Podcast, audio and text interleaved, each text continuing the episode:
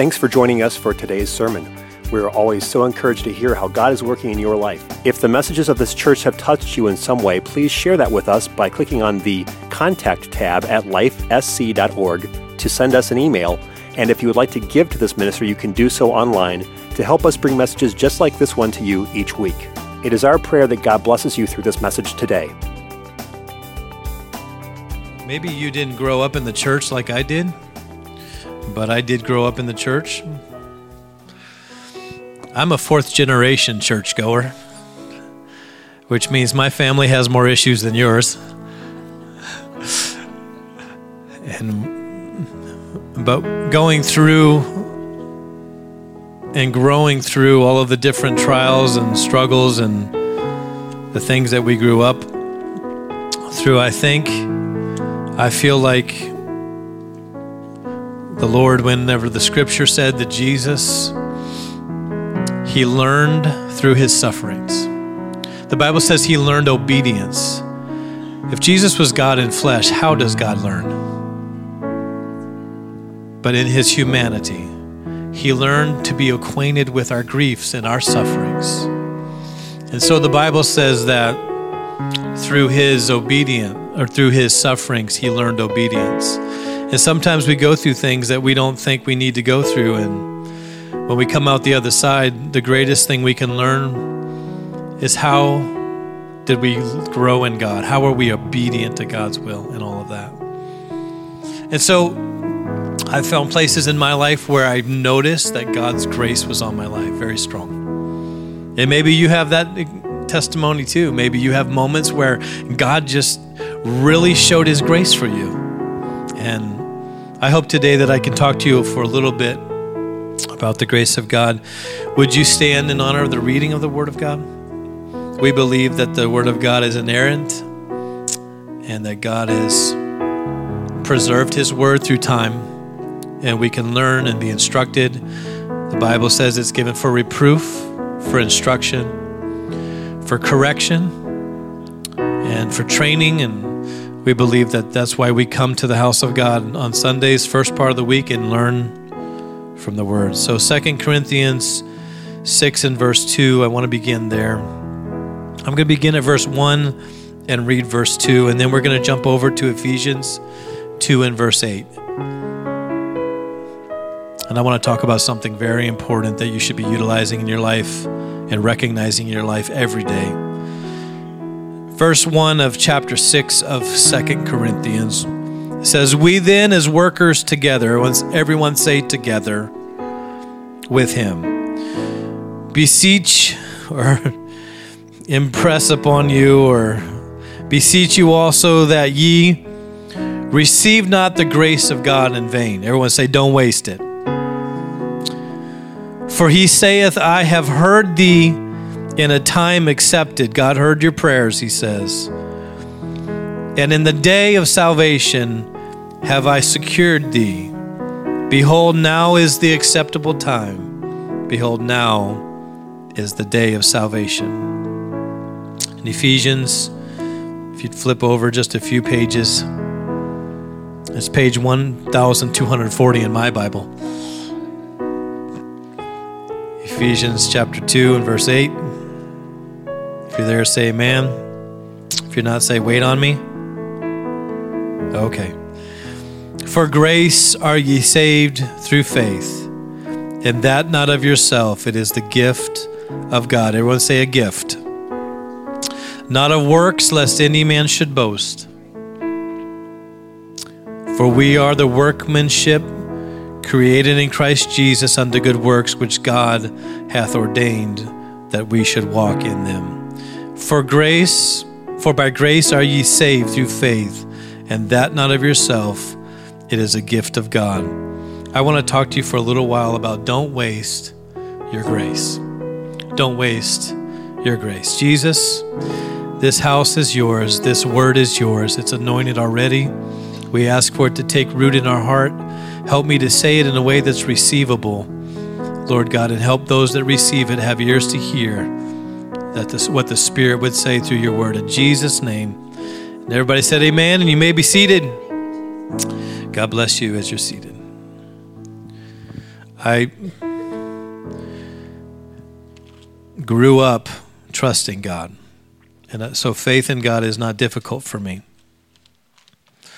But one thing I found out when I got older was that the trials get harder sometimes. And they're not always easy. And I remember I'm going to give a couple two personal stories and I'm going to share with you one story from scripture about Joseph. And um, I just want to say thank you to the music staff and all those that have helped us and all those that lead us into worship every week. I was playing drums last week and uh, I needed to get to the pulpit and I forgot I had the body pack on. So I took off from the drums got one of those leash effects where you snag and pull back. I'm like, oh, yes, this takes effort. And I forgot that I'm connected. So I'm grateful for everything they do that helps me. Didn't Reese teach well last week? Thank you, Brother Reese, for preaching the Word of God. Did a good job.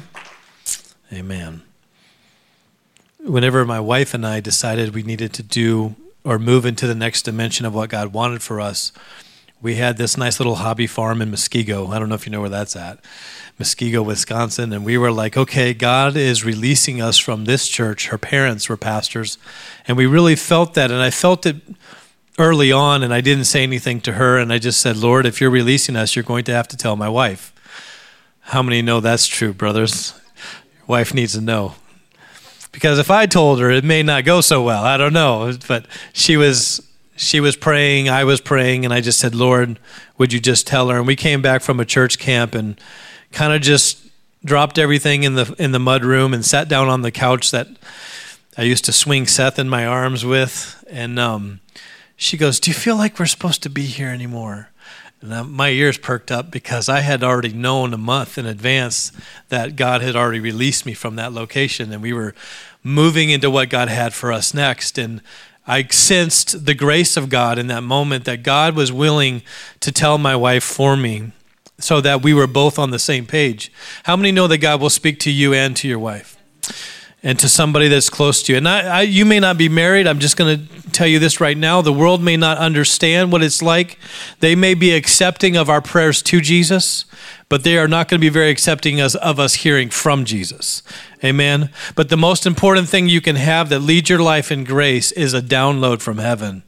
When you get God talking to you, it's a promise from God, and His promise is always backed up. So if you want to know whether God's going to move in a situation or you want to know what's coming next for your life, just begin to seek God, begin to pray, and begin to fast and ask God, God, would you speak to me? And He will speak to you. And when He speaks to you, He offers you an opportunity to work together with Him in that thing that He promised. And therefore, His grace falls on it and he says, You can do that work that I've promised you as long as you work together within my will.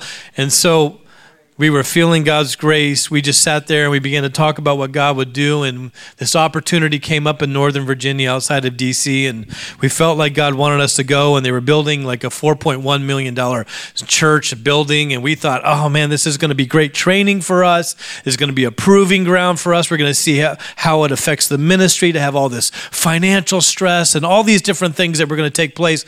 And so we went out there and we were their youth pastor and we were having a great time and doing some wonderful wonderful things. And before we left, we had to do the necess- necessities, you know, like selling the house and getting rid of things. And I didn't know how to do any of that other than the fact that I was an appraiser at the time. I could just figure out about how much my house was worth and get rid of it. But I said to the Lord, I said, Lord, if this is you, I need you to sell this house. I don't want to put a sign in the yard. I don't want to go searching out somebody to buy our house. I just need you to prove to me that your that your grace is upon this. And if your grace is upon this, I don't want to waste that grace. I want to make sure that it's your will. And I said, Lord, if you would, you sell this house for us. And we bought the house for a certain price and we had it had grown in equity and I wanted to see it sell at this price. You know you have your own ideas of what you want to do with something, but I began to pray about that, and the next day, I'm telling you, the next day, this guy comes walking down our driveway and he goes, Nice place you have here. And I'm like, What are you doing on my property? Good thing I, I, I'm not aggressive. Yeah. I'm just a lover, not a fighter. I don't know. I'm just like, what? Uh, how are you, and what are you doing here? And he's like, I was. I just saw your house. I thought it looked pretty amazing. Wondered if you'd like to sell it he had to help me up after I fell over. And then I was like, what do you what do you mean? He goes, "Well, I see you have enough land here to parcel out the land into two lots. I'd like to buy one lot for my son and then build a house on the second lot and sell it for profit. And I said, I don't care what you do with the land. I just can't believe you're standing here right now because yesterday I prayed, Lord, if you want us to go to Virginia, you need to sell this house and I don't want to put a sign on the yard. And he said, Well, let me come back to you on Friday. I'll write you an offer for the house. He didn't even know what the house was worth, didn't even know if we were selling it. He just walked down the drive. How many know Jesus can do that kind of stuff for you? That's God's grace at work. It is beautiful when it happens. And so that he came back that next day and he bought the house for over $70,000 more than what we paid for it. And it not only paid for our move to Virginia, but it paid off all the debt that we had from me going through college. Because God's grace was on it. Amen. And when God does something beautiful like that, we, my wife and I just sat there and looked at each other with tears in our eyes and went, How beautiful is the Lord? How excellent are his ways. When you just live for God and you walk for God, there's nothing God will not do. And I get emotional about it because I tell you, I could not do it on my own. We weren't financially savvy enough to make something like that happen, but God paid off all of our debt and God paid our way to the ministry he wanted us to be involved in. And not only that, but then he turned around around and provided our way back here because there was a gentleman that decided when we got to the place where we were like, okay, we need to go back home to Wisconsin. There was a man that said, I'll pay for the truck, the rental truck to put all your stuff in for you to drive it back to Wisconsin. Every single time when God moved us, He opened a door of grace. And all we had to do was walk through it. And I want to encourage somebody in this room if there's something you're going through right now and you have a question mark in your mind, if you will just find a knee, amen. If you'll just stand on God's promises while you're kneeling on your knees and say, God, if your grace would show up, if you would do a work, if you'll do something, would you show yourself? I don't want to waste any of God's grace in my life. I don't want to throw it away. And so we came back and we began to minister at Abundant Life in Oconomowoc, and that's where Sue is from. And it's good to see you today, Sue. Love you so much. And Sue would come up and hug our neck. Oh, I love you so much. and we just felt so loved at that church, and we became their youth pastors. And there was a, a young man there that I'll call Brian. Is there any Brians in the room? I just want to make sure there's no Brians in the room. All right, good. We'll use the name Brian for so that no one is harmed in this sermon. And Brian was born with a with an ailment in his body. It actually wasn't an ailment, he literally was missing a lung. He only had one lung. And we remember taking over that youth department. We were like doing our best to raise these kids up and give them a love for the word and give them a love for God more than the culture of their day, more than the parties they were called to and the friends that were trying to pull them away from church, saying, You don't need that. You got your life to live. You can go back to church later. How many know that living for God when you're young saves you from heartache and regret when you're old? Amen? It's the best life you can live, it's the right life to live. And so we were trying to encourage them, and we knew knew that it was going to be an uphill battle for a while. And we built a youth team and we were trying our best. And, and there was this one guy named Brian. And I remember him coming to me and he was saying, I want, I, I want to see God move in my life. I want to see God do things in my life. And I was like, God is, God's grace is upon you. And he began to talk to me about the miracle that God did. And, and he was prayed for. And, and he went from one moment of having one lung and only being able to do so much with that one lung. And then they prayed over him and literally he went back to the hospital or back to the doctor and they took another x-ray of his chest and another lung had appeared. It was fully functional where there was no lung there was a lung after he was prayed over in church. And i want you to know that god does miracles like that all the time we may not see it so much in the American church, but it does happen all the time in people that have no place to go but to God. Whenever you get desperate for God and your faith is empowered and you mix faith with your prayers, God can do miracles still today.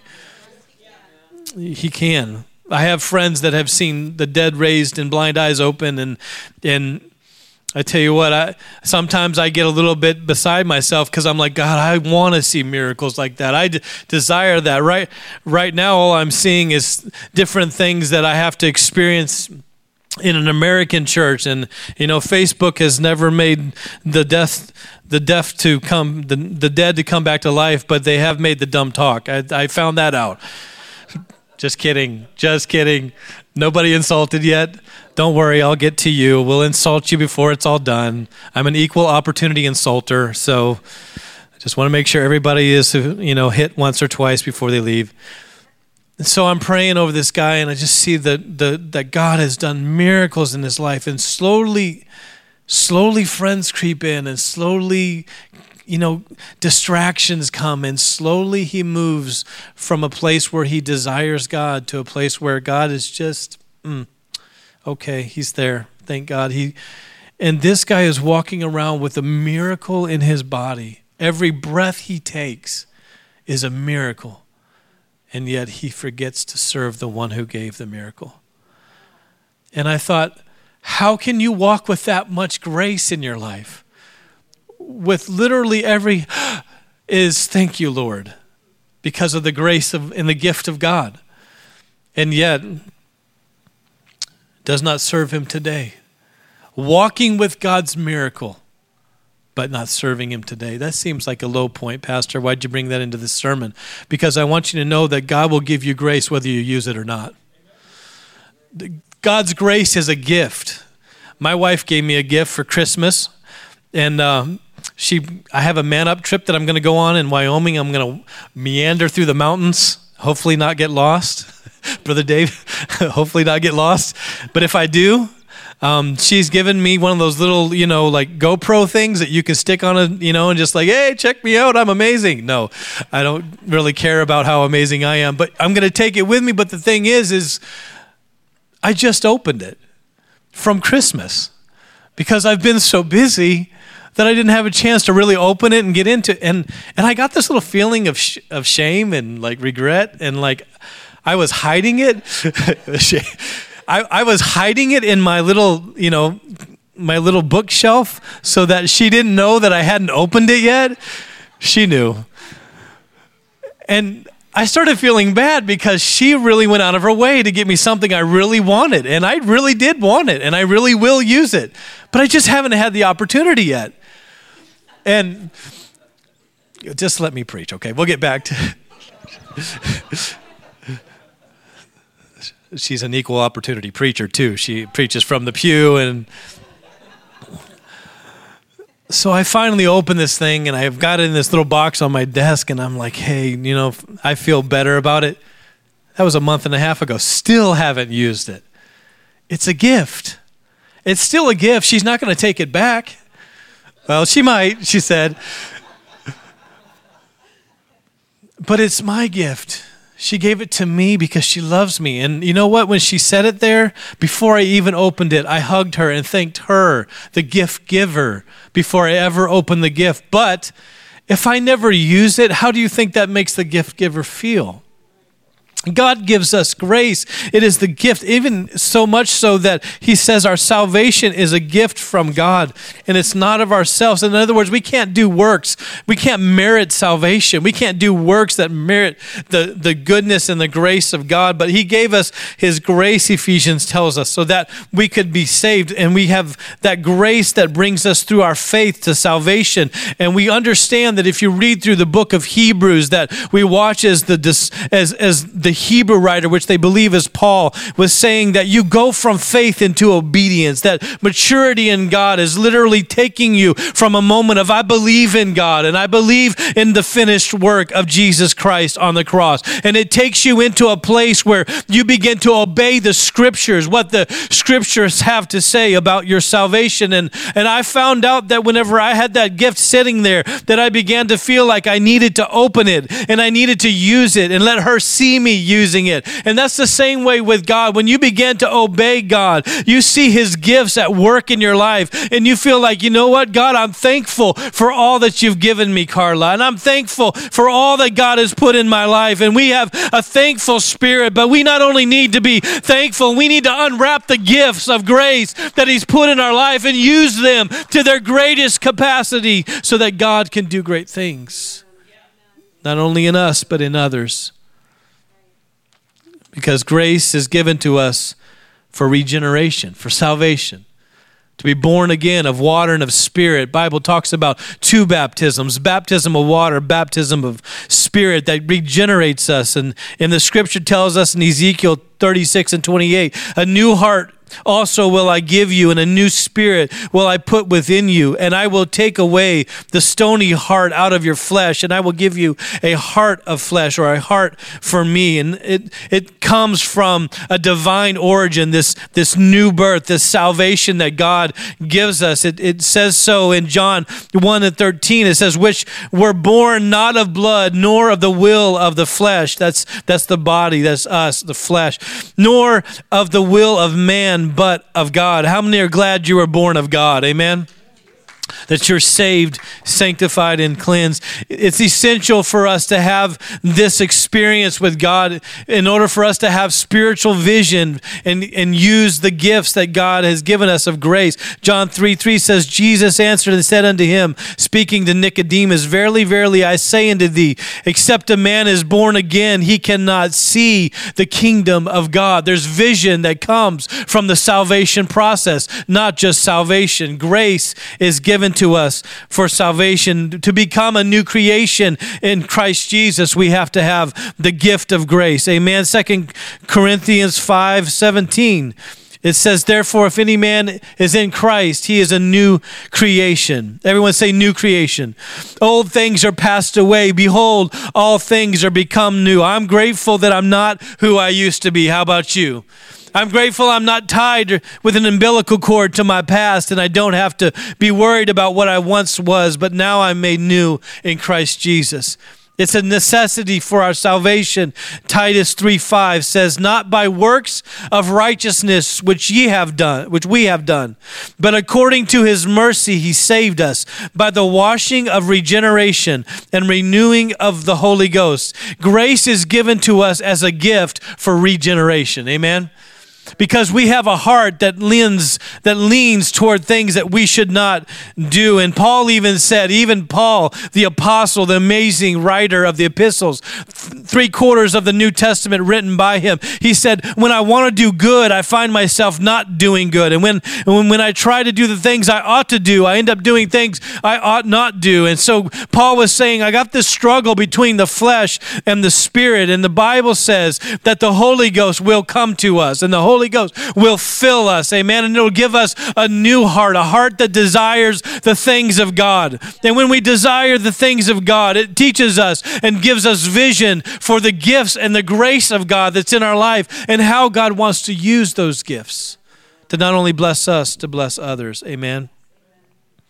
And so, as we read in Corinthians, it says that if you back up into Second Corinthians 5 because the Bible was broken into chapters later in its writing.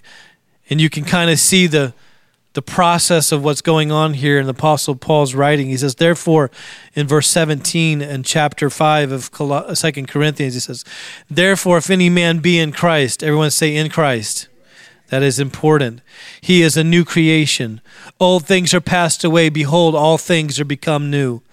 And all things are of God, who hath reconciled us to himself by Jesus Christ, and hath given to us the ministry of reconciliation. Not only do we have the reconciliation to God through Jesus Christ, but we also have the fact that we now possess the opportunity to bring reconciliation to others. Amen my second personal story. Sorry for so many personal stories. I'm a real open person. I if you know me, you know I am who I am. If you don't like it, um, come back next week. Maybe I'll be a better friend. I don't know. Maybe I'll be less transparent. But we're we're by to and I'm super tacky too. Yeah, I'm super tacky sometimes and so awkward and but I love what God does with his people. And so we were trying to buy a house, forgive the house reference the third time. And um, we were walking through several houses thinking, Lord, what would you want for us? And we didn't want to waste God's grace in this situation. We knew we needed a house in the city that we ministered in. And we've always prayed that. The first time we bought a house, we said, Lord, I need more education. I need a house in the city where I minister. And I need a job in the city where I minister. And God gave me a job as a funeral director. Whoa, that's weird. Um, and the funeral director that owned the funeral home paid for all of my college. And he gave us a home in the city where we minister. And I took care of, well, I cleaned the funeral home for four years while I went to school. But I learned how to be a funeral director through that as well. And he gave me the job at the only funeral home in town where we ministered. He did all that for us because his grace is sufficient. Amen. His grace is powerful. If you put something in God's hands and trust him with it, he'll take care of it. And so Sarah, Sarah and I have been in volunteer ministry most of our life. How many know being a preacher makes you poor? Anybody? You know, someone someone knows. Hey, I've been I've been around preachers before. You don't get paid a whole lot when you get when you're a preacher. So you try to do things outside to help you with you know your income and and I've always kind of started businesses and stuff like that. And I was like, we got to a point, Sarah and I, where we were talking and she always cringes when I share personal stories. She's like, How much of our personal information are you going to share on the World Wide Web? Because it's not just us here, people are listening online. And we got to praying, and we're like, God, why did you put us in a city to start a church where people have $100,000 of discretionary income every year? Just, we're going on safari. Oh, nice. We're, you know, we're going to Europe for three weeks. Okay, cool. God bless you.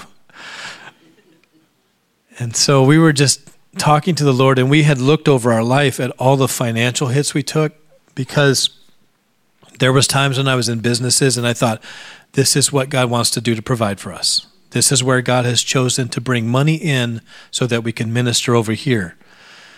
And I was I was the chief operations officer of a of a military uh, company that did the refresh parts for all the US Humvees. And I thought, this is it. This is God's grace. This is the one that's going to help us pay to launch the church. And God said, no, I've got better plans.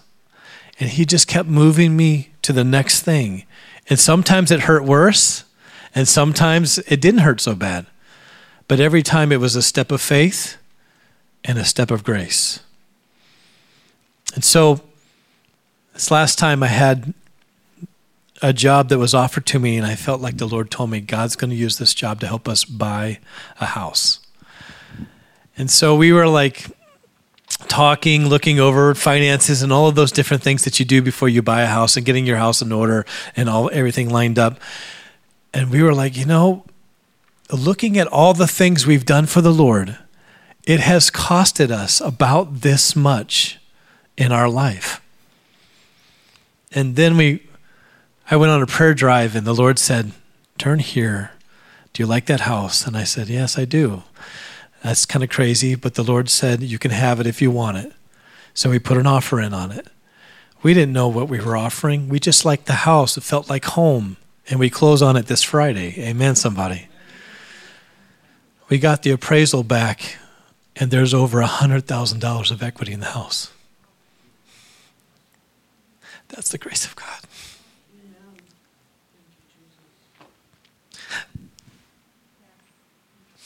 The amount, sorry, I get emotional. The amount of stuff, the amount of time, the amount of money that we lost in our life. Give me a second. that we lost in our life doing volunteer ministry. God's given back to us this Friday because of His grace. Because of His grace. And He will do that for someone in Brookfield. He'll do that for you. He'll do that for you. He'll do that for anybody that trusts the gift of God's grace.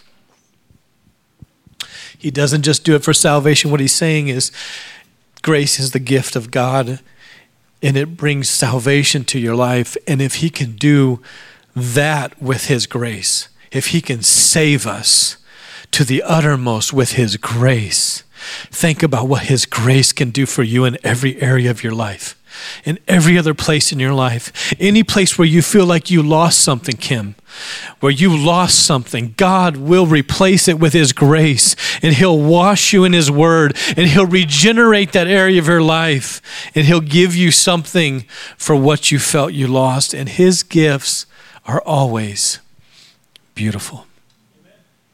Amen, somebody. And grace allows us to also be repositioned. Amen. God repositions us with his grace. You guys know the story of Joseph. You can read it yourself because I'm running long and I want to keep on time. But Joseph has a dream. He's a dreamer. Any dreamers in the room? Got a few dreamers? Yeah, you're misunderstood, aren't you? I have some dreams, and uh, like Joseph, he shared them with his family, and they were like, man, I don't like that. He said, I I dreamed that I saw some some uh, barley. I think it's wheat, barley wheat, some shoots of barley. I just think of it as a bunch of grass that's bundled up, you know, like they do in the fall. And he said his rose up while the others laid down and paid obeisance to him. And he's like, Are we your brothers? Are we going to serve you? He was talking to his brothers. Are we going to bow before you? And then he saw one of the sun, the moon, the stars bowing before him. And, and um, I read through the entire story just so that I could paraphrase it for you. But then his father and his mother and his father said, Are, are you saying? He rebuked him. Are you saying that we're going to bow before you, your father and your mother? We're going to bow before you one day? How, how crazy is that? But I want you to know that God gives big dreams. Amen? And other people may not like those dreams. So be careful who you tell your dreams to because your dreams are between you and God sometimes, and you need to let God put His grace on those dreams to bring them to pass because sometimes people will not understand them. And God gave Joseph a dream so big that it took Egypt to fund it. That's how big his dream was. He had to take him out of the economy he was in because that economy could not support the size of the dream that God put in him. I'm speaking to somebody in here. You got a dream so big, you want to build 10 companies. You want to do something so big that others can't even quite understand it. Maybe you want to save save 10, 13, 24 orphans and you plan on building a big huge house out in the country and giving them all a, a safe and happy home. I don't know what your dream is, but I promise you if you lay it into the grace of God, it will happen for you. If you lay it into God's hands, it will happen for you because he can do that because you honor him when you give him your dream back. Joseph had to work on the dream of a Pharaoh before God let his dream be worked on. Sometimes God puts you in a place where you have to help somebody else with their dream before he lets your dream be enacted. And you might be in a place right now where you're working for somebody, you're doing something, you're like, I am just spinning my wheels. But remember this when you help somebody get to the place where God has called them to go, God is also building you to get to the place where you're supposed to go. And so Joseph has so many stories where he he was excelling and then something happens and everything breaks apart he gets into Potiphar's house and he's doing well and he shows him he's a great leader. And Potiphar's wife apparently was very attractive and decided that she really liked the way Joseph looked. He looked really good in skinny jeans and, you know, high tops, and his converse were amazing. And she pursued him. But he said, How can I do this thing against my master and my God? He knew that cheating in that situation or f- falling into that kind of trap was not just something that he did, but it was a sin against his God. And so he lost his coat, but he kept his character. And what I found out with Joseph is when you get to Genesis chapter 50, you find something very powerful that Joseph learned in his entire life, and I want to give it to you today. Chapter 50, you see that in verse 20, he said, his brothers were before him, and what happens is there's a famine that comes on the land of Egypt, and it actually affects all of the land, all the way out to Canaan, where his father and his mother live. And his father and his mother come into Egypt to survive. In other words, Joseph's dream, his dream, even though hated by his family, spared his family. It spared him. So they all end up moving into the land of Goshen, I believe it is. Is that right, Carla? Yes, correct. Goshen. And then it says here in verse 50, this is the end of Joseph's life. And he's giving a principle that's very powerful for you in living out the gift and grace of God.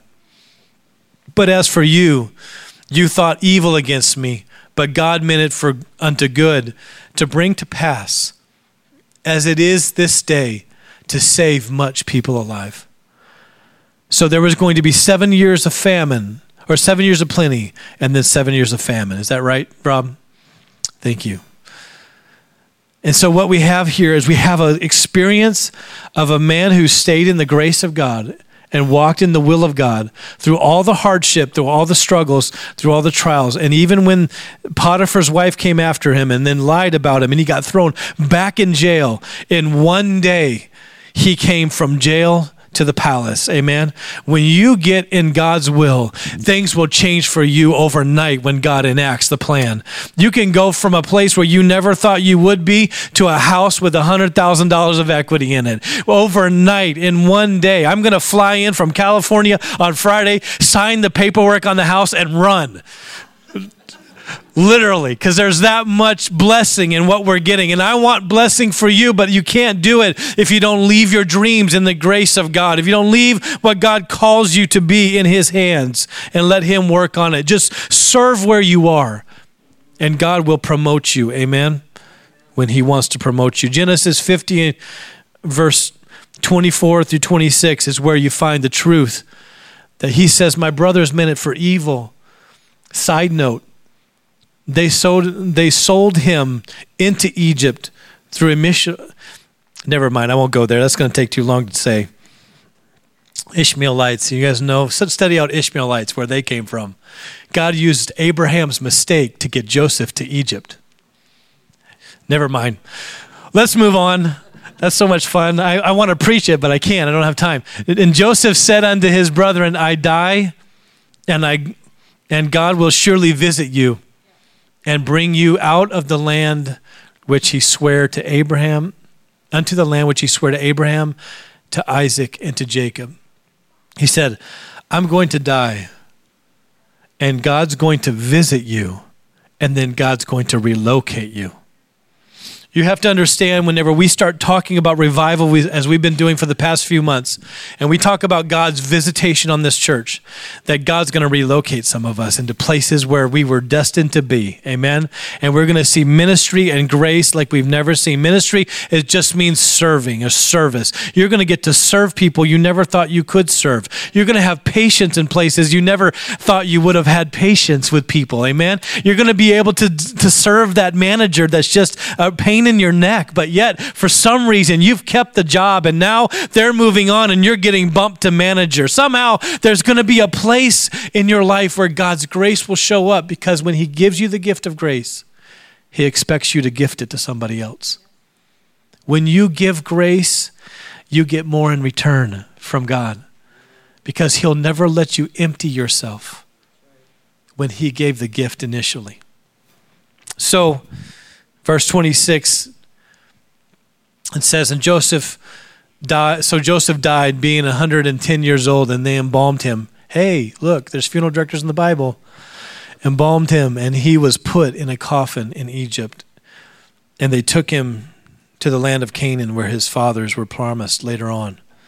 But he said, When God visits you, God relocates you. And so, whenever God's grace is on your life, he will reposition you. And the last thing, is this okay today? Okay. And the last thing is God will allow you to have repossession. Repossession. Anything that's lost in your life, anything that you feel like you've laid down, God has twofold. He'll give you double for your trouble. Amen. That's the message of Job. He lost everything, but when he got done, he had twice as much as what he had because he left his life in the hands of God. And he said, I don't know where you are, God, right now. When everything went fell apart, he said, I don't know where you are, God. I've looked on the right hand and I've looked on the left, and I cannot perceive him on the left hand where he works, or the right hand in power, is what he was saying. He, God hasn't showed up powerful for me. God is not working for he, he but he is definitely working for me on the left hand. But even though I don't perceive it, I have no recollection, my senses, I, I can't centrally feel feel or tell what's going on with any uh, of my five senses, but I know He's still working and He's going to give me what I've lost back. He's going to allow me to repossess what has been taken from me. Scripture talks about the, the wasted years and that God is a redeemer of the wasted years. And I want you to know that one of the greatest things you can study in your Bible is that your God is a redeemer. Amen. That He restores things that fell apart and He'll renew things that you never thought would be renewed. And so I find that if He's my Redeemer, I don't want to ra- waste the grace that's in my life. It's more than just restoration, it's a true repossession of what was lost. And if we know that loss is going to be recovered someday, Someday we're going to see him again.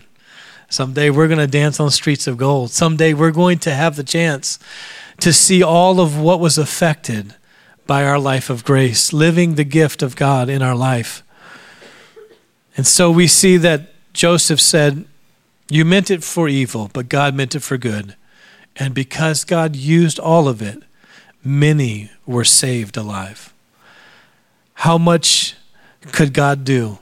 If He saves us through His grace, how many people could God save through you if you give the gift of grace to others? How many people one day standing on streets of gold will you have a reunion with or somebody will walk up that you never met before but they listened online or they or they saw your testimony. You lived out jesus in front of them. And maybe you're the only jesus they'll ever see. Maybe you're the only bible they'll ever read but maybe just maybe that was the one thing the catalyst that made them go searching for jesus. And they found their own gift of grace in god. And now you're standing on streets of gold and they say hey my name is john and you don't know me but you once witnessed to so and so and then they witness to me, and now I'm here saved because you lived a life of grace in God. What happens with the chain reaction of God's grace? You gain back all that was lost. In John 15, 16, I want to give you this for you to take it with you and just kind of, I don't know, think it over this week. Just kind of chew on it in the back of your head, like um, something that would be, you know, something nourishing to you. And John 15, 16, there's a powerful truth. that says, Ye have not chosen me, but I have chosen you and ordained you. Are you glad about that? That God chose you? That you should go and bring forth fruit.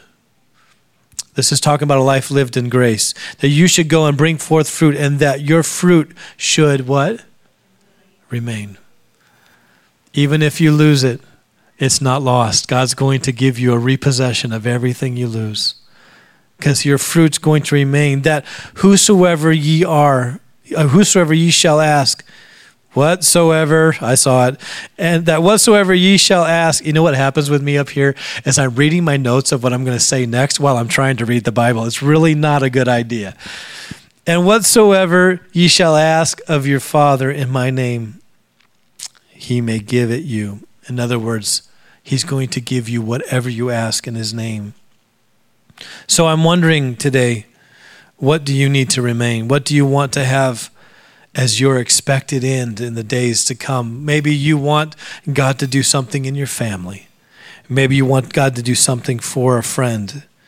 Maybe right now you're seeing somebody go through one of the hardest moments of their life. And you're standing on the sidelines going, I don't know how to be a good friend. I don't know how to pick them up. Best thing you can do is just lay right down next to him and let him talk for a while. Just be a friend that's present and live out the grace of God in front of them and watch God do amazing things in your life. Would you stand with me today? Paul exhorts us to have spiritual progress. Your spiritual progress is based upon how well you use the gift of grace in your life. Today, if you will, the scripture says in Hebrews, today, if you will hear the voice of the Lord, we read it in Ephesians that today is the day of salvation. Now is the acceptable time. I wonder if there's someone that you need to carry a truth to or someone that you need to witness to. There's so many powerful things with the Holy Spirit that you can have. If you live full of God's Spirit, He'll He'll ping you, He'll talk to you, He'll He'll get your attention when you need to pray for somebody. He'll literally tell you that someone is in need, or you won't even necessarily have to know all of it if you pray in the Spirit. If you learn how to use the gift of the Holy Ghost in ways that, that we were meant to use it, you can do like my friend who was speaking to us this weekend at a conference. Joshua was driving a Ford Accord, uh, not a Ford Accord, a Honda Accord, and he came onto a ramp and he didn't see the truck that was coming, and a semi slammed into him. And it literally crushed the car around him. And Rick Gonzalez was at a funeral, didn't even know anything about it. But he felt the grace of God show up, and the Spirit of the Lord said, You need to pray for Joshua. Didn't know anything. He walked around in that church to a prayer location, just went to the corner, and I think he said it was in a back room, and he began to pray in the Holy Spirit. And he began to speak in tongues and use the gift of God. And I, I believe that we need to desire gifts, amen, as the scripture says.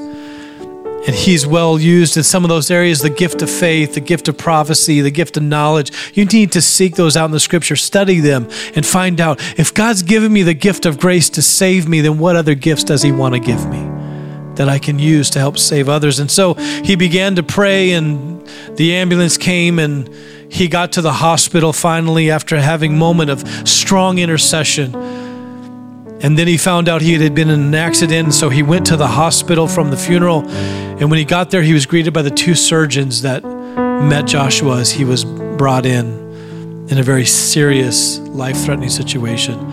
His ribs had been crushed, and the bones from his ribs had punctured his lungs, and they were filling with blood. And he was not going to make it. His spinal cord was severed just below the neck because of the the impact of the truck hitting the car was so great. And Rick Gonzalez just texted out to a few of his spiritual leadership. He said, Would you pray? This is a desperate, desperate situation. He was extending the gift of grace. He was saying, God, if you would just give grace in this situation, if you would heal and if you would deliver, we, we reserve the right to ask God for a miracle. Amen. We reserve that right because we're saved by grace. And so he prayed for God's grace on the situation, and the doctors came out and they said, Look, he's never going to walk again. If we get his lungs repaired, they had tubes coming out of his lungs to drain the blood. If we get his lungs to work right again, he will have a hard time breathing for the rest of his life. And there was others that had gathered around and eyes were red and people were reserving themselves to the fact that this is not going to be something Josh would come back from. And Rick said, Hey, hold on a minute. I reserve the right to pray one more prayer as a pastor.